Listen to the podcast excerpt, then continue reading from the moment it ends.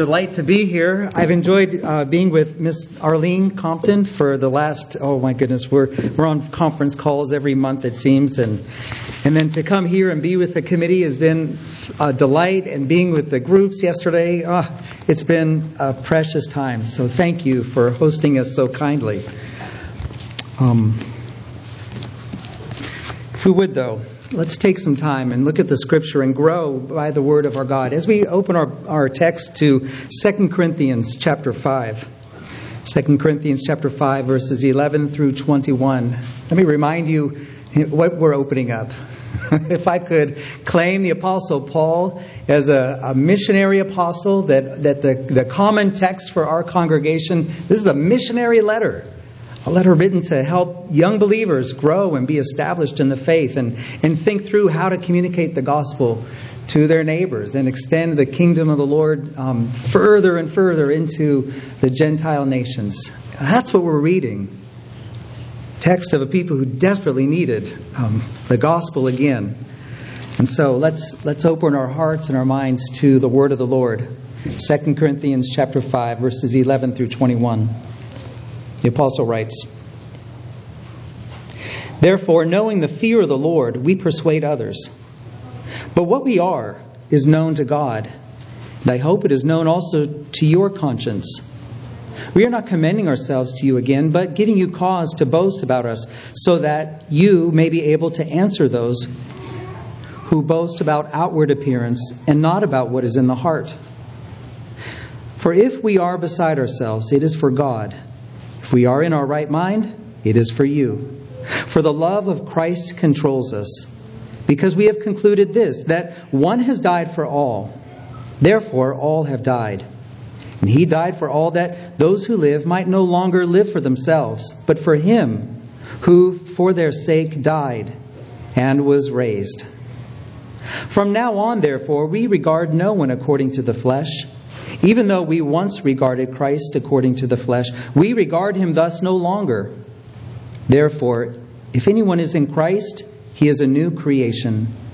The old has passed away. Behold, the new has come.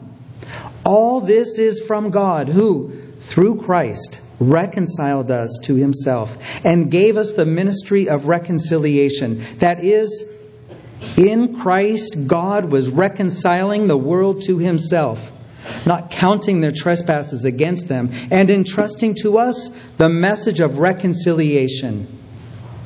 Therefore, we are ambassadors for Christ, God making his appeal through us.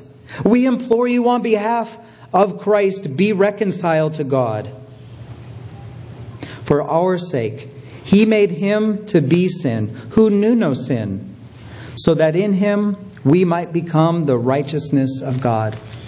Let's bow our hearts and pray to the Lord our God that we would be conformed to this passage of Scripture. Lord, we ask, etch in our hearts this description of the world, etch in our hearts, our souls, this role that you've given to us, this privileged calling to represent you and your grace in this world that is so desperate to know you. We ask for strength in this. We ask that you would comfort us in your presence in this journey. For Christ's name's sake.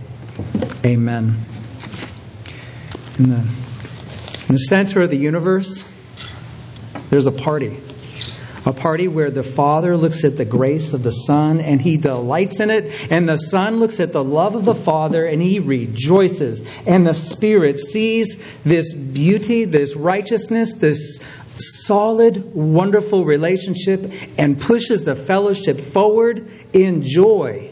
Moves forward all the way to the throne room of the heavens, and it extends all the way to here, planet Earth, on the frontier, if you will, of the kingdom. The gates of heaven, where the, the, the righteousness of Christ, where the grace of his kingdom is seen even among the unbelievers, even in the dark realms that have yet to come to know Him. In this realm, in this work of the Lord, we have a particular role. We're Christ's ambassadors. We're missionaries, if you will, representatives of the kingdom. That's what Paul is describing. He knows this very well because he's taken it full bore and he's calling the church in Corinth to take it on as well. We'll look at just a few things. There's so much in this passage. I, I wish I could share more. I'm just bubbling over with excitement to share. But um, we're going to look at just a few things here. First, we're going to look at the motivation of the ambassador. And then we'll look at the gospel lens. We'll look at the lens through which we're called to live and see the world. And then finally, we'll look at this calling that we're to offer on behalf of Christ. And so, if you would, let's look at this missionary motive. Cast your eyes on verses 14 and 15. Paul writes, For the love of Christ controls us. For we have concluded this, that one has died for all, therefore all have died. And he died for all, that those who live might no longer live for themselves, but for him who for their sake died and was raised. And so, what What's the first step here? This first ingredient of the missionary motive is love. It's the love of Christ that constrains us, that controls us, that compels us, that pushes us forward, that gives us endurance. It's the love of Christ that creates our motivational structure. If you were here for Sunday school, you heard uh, um, Pastor Abhishek Barla describe the Hindu effort for evangelism in India. They're trying to bring the the Muslims and the Christians back into the fold of Hinduism. And how they're doing it? They're following Christian strategies of setting up hospitals and compassionate ministries to orphans. And on the one hand, I'm like, all right, that's good. I'm glad that they're doing, you know, nice and good things. But on the other hand, I'm like, what's your motivation?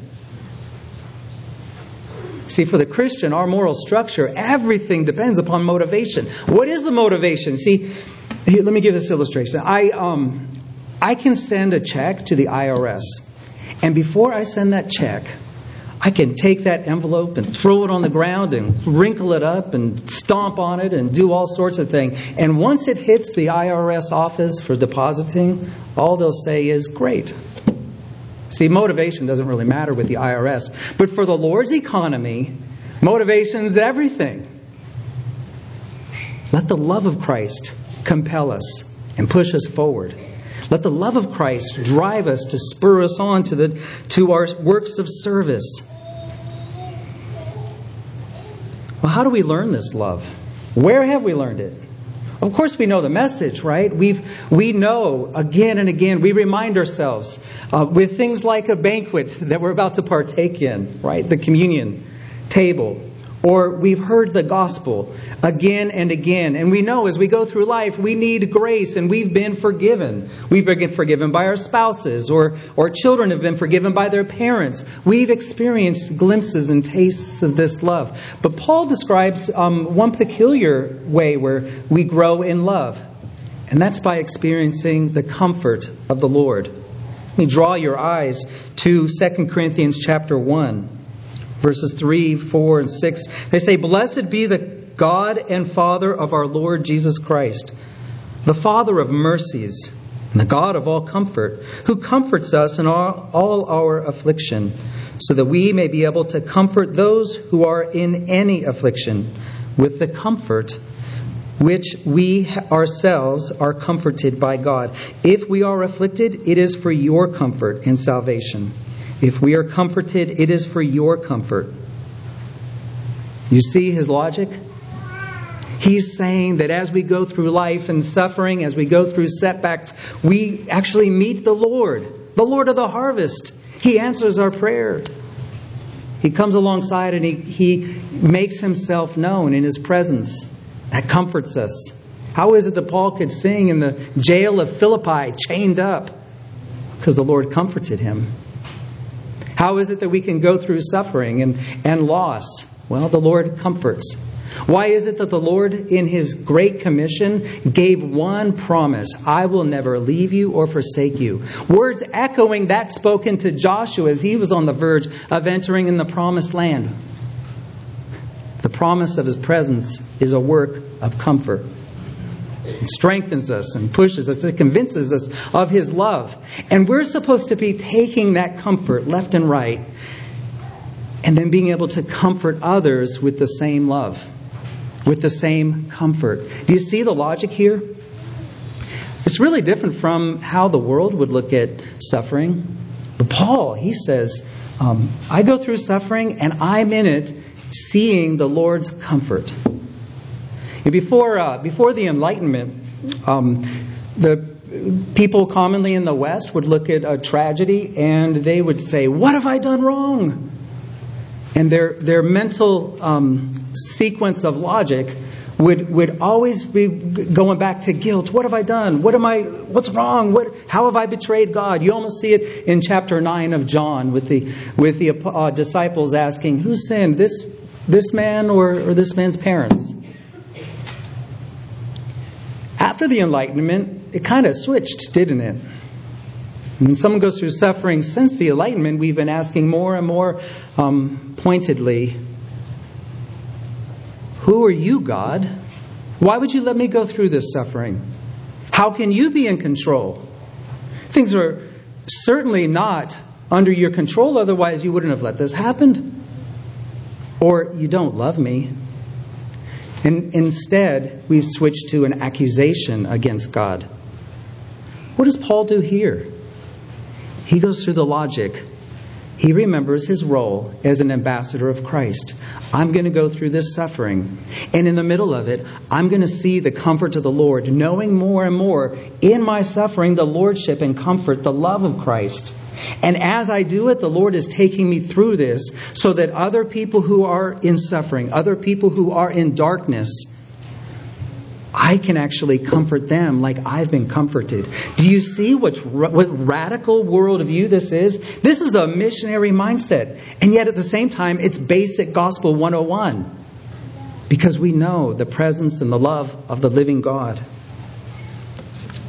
Let me give you a couple of couple ways to apply this. One is, let me just challenge you as you go through suffering, look for ways that the Lord comforts you. And it might be in the precious, wise words of a child, spoken at the right moment. It might be with someone from the church coming alongside you and reminding you you're not alone. It might be in the Lord answering your prayers and giving relief any of those and a, a, million more ways he would show his comfort to you. It might be in hope or in the, the, the demonstration of what's going to happen at the banquet at the end of time as we take communion here. All of these things coming together prove again and again our God is a God who meets us in our suffering. Another way we can apply this is to simply make more time. We live in an age and a culture where everyone, it seems, has a plan for our life, an agenda in which to squeeze more money or more time or whatever it is out of us. We live in a day and an age where the first thing we see in the morning is the blue light of our telephone, and the last thing we see is the blue light of our telephone. Whether we we take comfort in the news, oh my goodness, of any place to go, or we take comfort in, in our, our social media, our activities for our children, more education for ourselves. What, what, what, what? If I can encourage you, slow down, take your time, unplug, make people the most important thing in your life, wherever you go. Let me give you this encouragement. It comes straight from Christ and his, um, his parables. Do you remember the parable of the sower? Some seed was scattered among the weeds. The weeds grew up quick and choked out the life of that seed. And that kingdom investment didn't come to fruition. Maybe a good application for us would simply be to slow down and see people more clearly. Knowing the fear of the Lord knowing the love of Christ, knowing his goodness and mercy, we can go forward confidently sharing the gospel.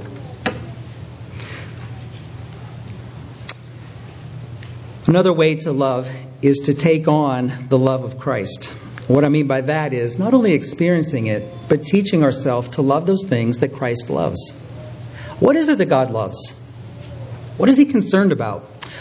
Well, um, You know, it's no small thing that the Tower of Babel in chapter 11 of Genesis was put right before the covenantal promises and the calling of Abraham in chapter 12.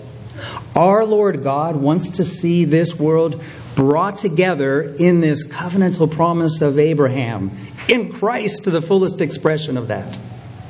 Our God is on a mission to bring people together. His promise is that all the nations of the world would hear the good news. That's his concern. And in hearing that he would have brothers from every family, every nation, every tribe, every language, they'd be brought together. Revelation, have you not seen the triumphal, joyful worship at the end of the age?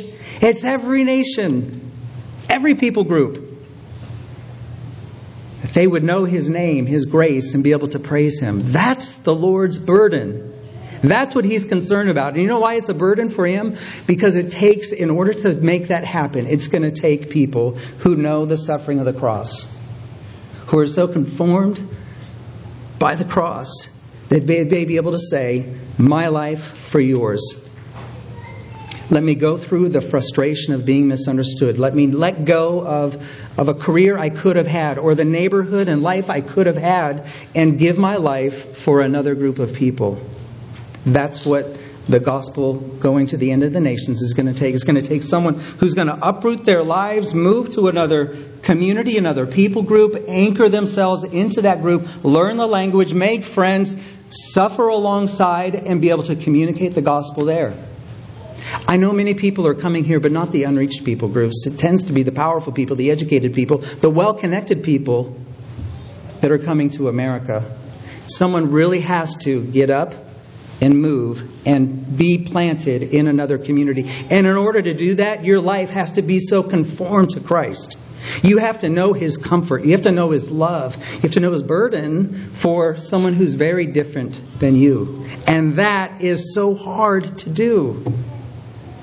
Me tell you how hard it is. In St. Louis, we've had 70,000 Bosnians for about 25 years since the genocide. Uh, hundreds of wonderful churches that I would so love to be, I love to fellowship and be with them. It's not for the lack of beauty in, in their church, it's just that, that they don't see the unbelievers. And so these Bosnians have been there, 70,000 for about 25 years, since the mid 90s, and only eight have come to know Jesus. Why is that? Because they're not seen. It's, it's easy to run in a parallel universe with your neighbor next door, isn't it? Can't you relate with that? And so, what this love is, is it calls us to move forward and to love our neighbors, to reach out, not only across the street, but across the globe, across cultures.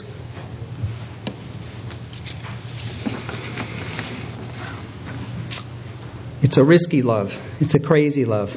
It's a love that's going to call people to do the most um, astonishing things. And when it's seen, it's going to be misunderstood. In verse 12, it's seen as, as pride and arrogance. In verse 13, it's seen as something that's crazy. I myself, as a missionary, when I, people heard that I was going to Africa, I'd be asked very commonly, Are you taking your children with you? And I'd, I'd tell them, uh, No, I thought I'd leave them with you. you see, um, this, this work is not going to be understood in the paradigm of this world. God calls us, though, to reach all people, all nations. It, it's a work of taking on the love of God for others. Another part of this passage calls us to look at the world through the lens of the gospel. Now, that's a, a, a full sentence to say one word faith. This passage calls us to faith. It calls us to see other people through the lens of the gospel. Let me give you an illustration. I used to work as a chaplain at Friendship Village. Some of you might have heard about it. There are some people in the congregation with family members that were actually there. And it was a, it was a retirement community, a nursing home. Uh, I worked with skilled nursing. And I saw that there were so many people who were just afraid to go into this community, into this um, the place where people are losing their memories, or losing control of their bodies, losing their their abilities, and that would be just so scary and daunting. Even I knew even Christians who just could not go there. And then I, uh, I saw other people, and they did a good job. They ministered well. These people who ministered in that situation, um, on, on one level, were able to remember.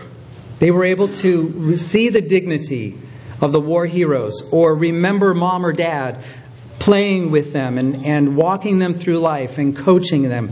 Out of that memory of the past, they brought that into the moment in the frailty and were able to impose that reality of, of that good life into that moment and serve and be there and honor and listen and support and strengthen and tie shoes and, and however else they could help feed and put whatever together for them. That's how they would minister. Could it be, though, that there's another way to look at someone? Not just out of the strength of the past. Could it be that gospel faith is also taking that future glory and bringing it into the moment? Taking future realities and bringing it here to today so that we see one another not only according to the, the how we look on the outside and our successes or our education or our role in the hospital or what, what, what, what. But in light of that day, we'll be standing before the Lord. Could we do that? What would it look like to honor someone according to that future glory, that future majesty that each of us will bear? Maybe I could challenge you with this one thing. Take a moment right now and let's do this exercise. Look at your neighbor, one who's sitting next to you, and say, Good morning, Your Majesty. Good morning, Your Majesty. You see, there's a dignity that is so truthful. In fact, those words you said, I know we kind of joke about it because there's a little humor to it, and yet it might be some of the most truthful words spoken this morning, and a morning full of truthful words. All that's possible because of what Jesus has done. What majesty, what grace, what work and what power that He would take people like you and me, ordinary people, and make us able to stand before His throne. In that last day, we'll be able to stand. And what Paul wants us to do is put on this lens through which we see each other in the gospel and and honor and respect one another. There's also a, a holy dread for those who don't yet know Christ. Could it create a, a, a burden in you for the lost? I think that's why Paul, in chapter 10, the verse just before we read, speaks of that day of standing before the Lord.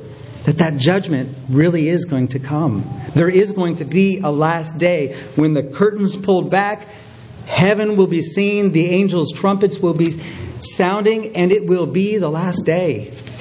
Could that shape how we live, how we speak, how we have a burden for other people, how we would pray for others, how we spend our money, how we give our time, how we organize what's critical and important to be done in this day's tasks?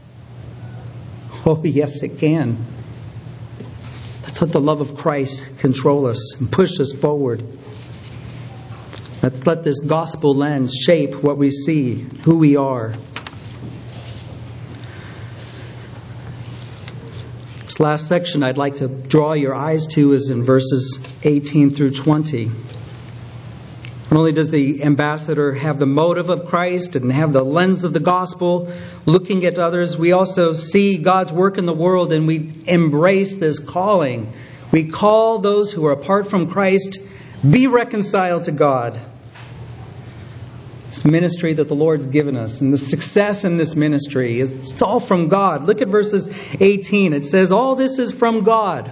All of this transformation, all of this burden, all of this increased love, all of this proper measuring of our days, all of this is from God.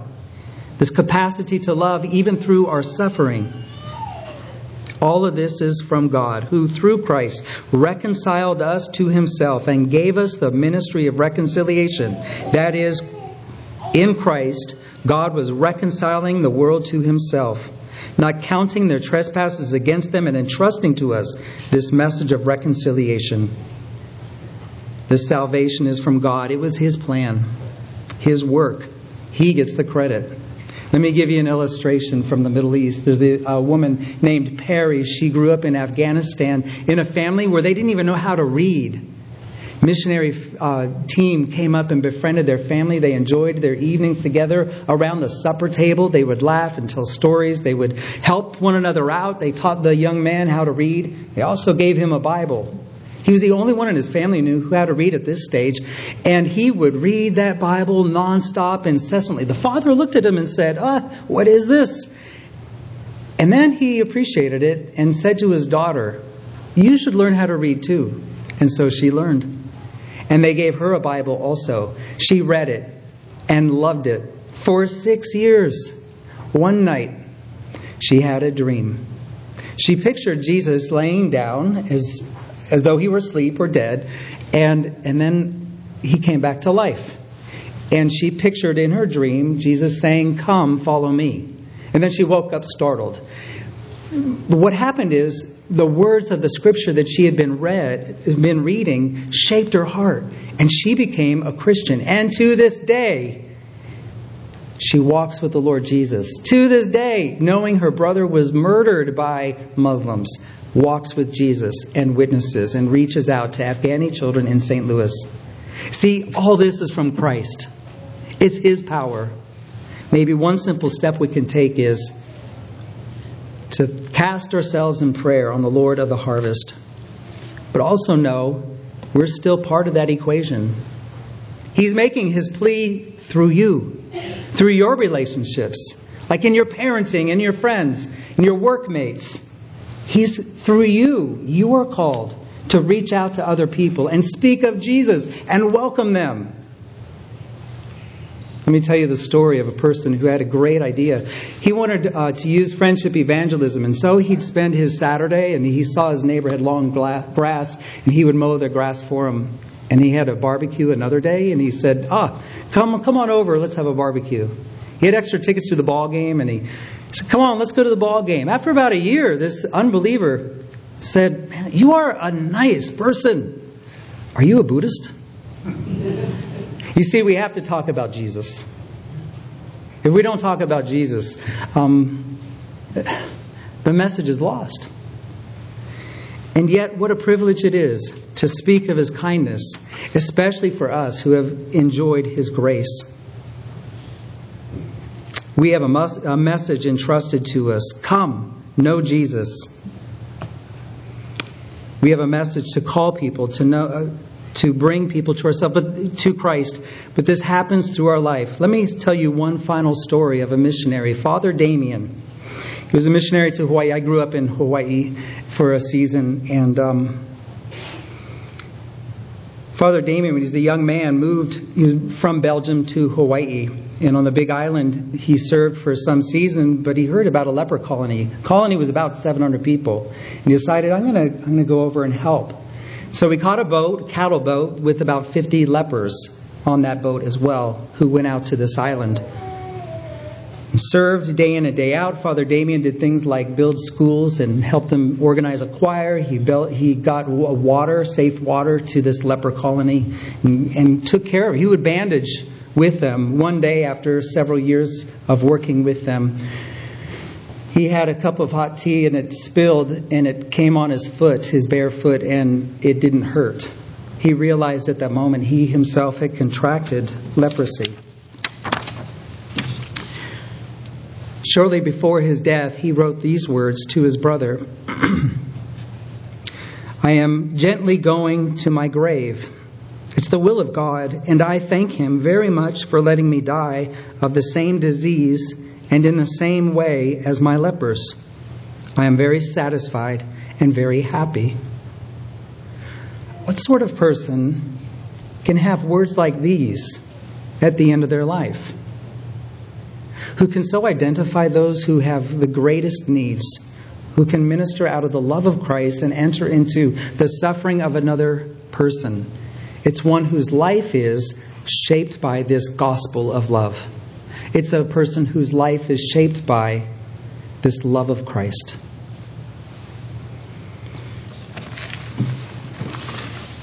Summary verse I'd like to let ring in your ears the last my last close here.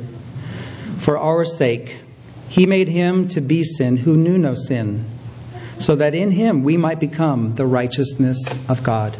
Let's pray. Well, Lord our Father, thank you for your blessing and your strength. Not only have you called us, not only have you blessed us in and of ourselves, but you've given us the privilege of representing you, of knowing you and your strength and our need. Help us. Gird us up for this. Strengthen us. Answer our prayers. But then also, Lord, I pray that you give us the compassion, give us the broken hearts for the needs of those around us, whether it be here in, in Rochester or around the world, in India or Cambodia. I pray, Father, cultivate a heart of compassion in us for Christ's glory. Amen.